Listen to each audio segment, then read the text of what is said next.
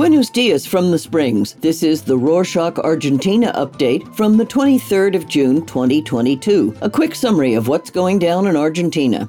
The government is still debating whether that cargo plane that landed last week is or is not connected to Iran's Quds Force, which is an arm of Iran's Revolutionary Guards. President Fernandez denies it has any links to terrorist groups and claims it was grounded due to fueling difficulties. At the same time, Paraguay's intelligence chief told the AFP news agency that the plane's captain was indeed a member of the Quds Force. It's been days and the plane is still on the ground with no clues of what's going to happen next. In the meantime, the government is more concerned about the new segmentation plan for public service billing. On Thursday, the 16th, the presidential spokesperson, Gabriela Cerruti, announced that utility billing will now come in three segments. Higher income sectors will have to pay the full cost of all electricity and gas services with no subsidies. So, a household with two whose net monthly earnings are superior to the value of three and a half basic shopping baskets, which would be around 330,000 pesos, about $1,500, won't receive any subsidies. The number of cars and real estate properties owned will also weigh in. Those in the middle and low income sectors will see an increase on their bills of up to 80 and 40% respectively and will be calculated according to last year's wage variation coefficient. In both cases, the granting of the subsidies will be carried out on an on demand basis through a sworn declaration of household formation. All those who want to continue to receive energy subsidies will have to request it.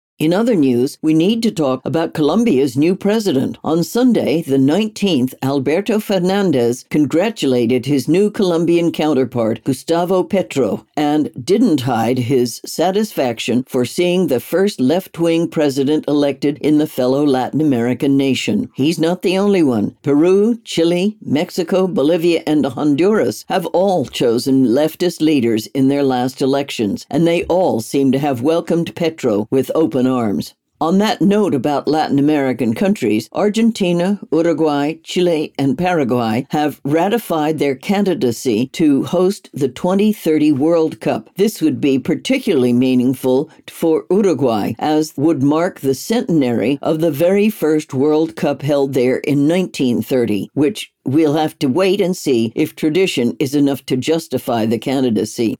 Also in a pitching process is the province of Tierra del Fuego, which is trying to lure investments in hydrogen or ammonium, an attempt to tap into clean energy. The province is also working on environmental considerations and infrastructure to prepare the ground for such projects. So far, two international companies have expressed interest. France's Total Energies SE, which already produces natural gas in the province, and the US based MX Resources Corp in partnership with Germany's Siemens Energy AG. This type of fuel is key to reducing the reliance on carbon. The biggest difficulty is shipping liquid hydrogen long distances. That said, the provincial government will surely be looking for a solution, as this could represent a major source of income for Tierra del Fuego. Right now, its economy depends mostly on oil and gas drilling, electronics assembly, and tourism, since it's the jumping off point to Antarctica. And speaking of Tierra del Fuego, southern province at the very tip of the continent is known for hosting the winter solstice celebrations. On the 21st of June, a phenomenon known as the longest night in the world occurs, where daytime only lasts from 10 a.m. to 5 p.m and the night is 17 hours long. To celebrate, the city of Ushuaia gets decked out. There is a cultural agenda with various activities, both for the enjoyment of the locals and the thousands of tourists who come to this part of the earth every year. On that note about tourists, more than 4 million people traveled across the country during the long weekend. It seems that the industry is finally recovering after the pandemic with higher figures than in 2019. In terms of destinations, some of the most popular were Cordoba, Iguazu, Mendoza, Bariloche, Salta, Ushuaia, Tucumán, and Neuquén. Buenos Aires City is also recovering from the pandemic, but not necessarily in its touristic activities. After being left lifeless during the height of the COVID 19 lockdowns, the historic center of the city is currently undergoing some urban renewal projects to make it more attractive for citizens. The truth is, the oldest part of town rarely attracts the younger generation as it lacks the comforts that the more modern neighborhoods offer.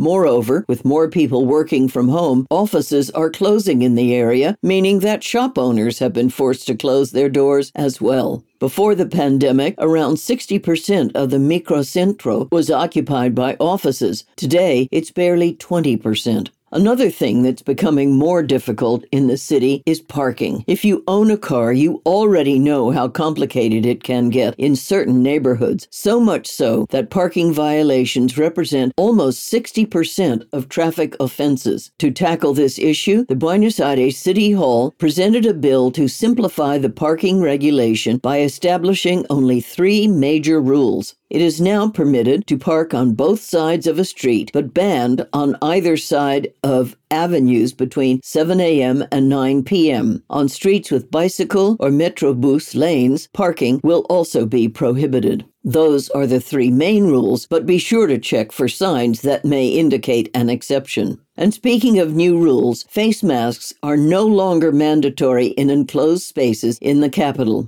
Yes, until last Tuesday, it was still compulsory in CABA, even if it wasn't in other parts of the country. But this two year measure was officially dropped last week. By the way, remember that appointments are now being offered for a fourth dose of the coronavirus vaccine. One of the most affected during the pandemic was the theater business. Actors were left with no jobs, theaters closed, and the famous Avenida Corrientes in Buenos Aires was lifeless. Now, they are finally recovering. In fact, the Argentine filmmaker Juan Jose Campanella just finished restoring the Teatro Politeama with the hopes that it will lure more people to the theater scene in the city. This theater, in particular, is one of the oldest in the capital, created in 1879. It was demolished in 1958, but its destruction caused such a backlash that a law was then passed requiring that a theater be re erected on the site.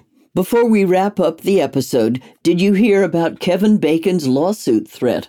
During a guest appearance on Jimmy Kimmel's late night show, the American actor learned that a burger chain with restaurants in the heart of the Argentine capital was using his name and image. He seemed anything but thrilled after seeing the restaurant's images and warned that he would be speaking to his lawyers. The establishment, which was officially called Kevin Bacon Fast Good, quickly changed its name to KB and is now working on a new logo that does not feature the actor's face face. That's it for this week. But before we leave, we wanted to ask you something. Would you like to have a section in these updates about the best Argentine books or best Argentine music? Let us know at argentina at rorschach.com. Nos vemos la próxima semana.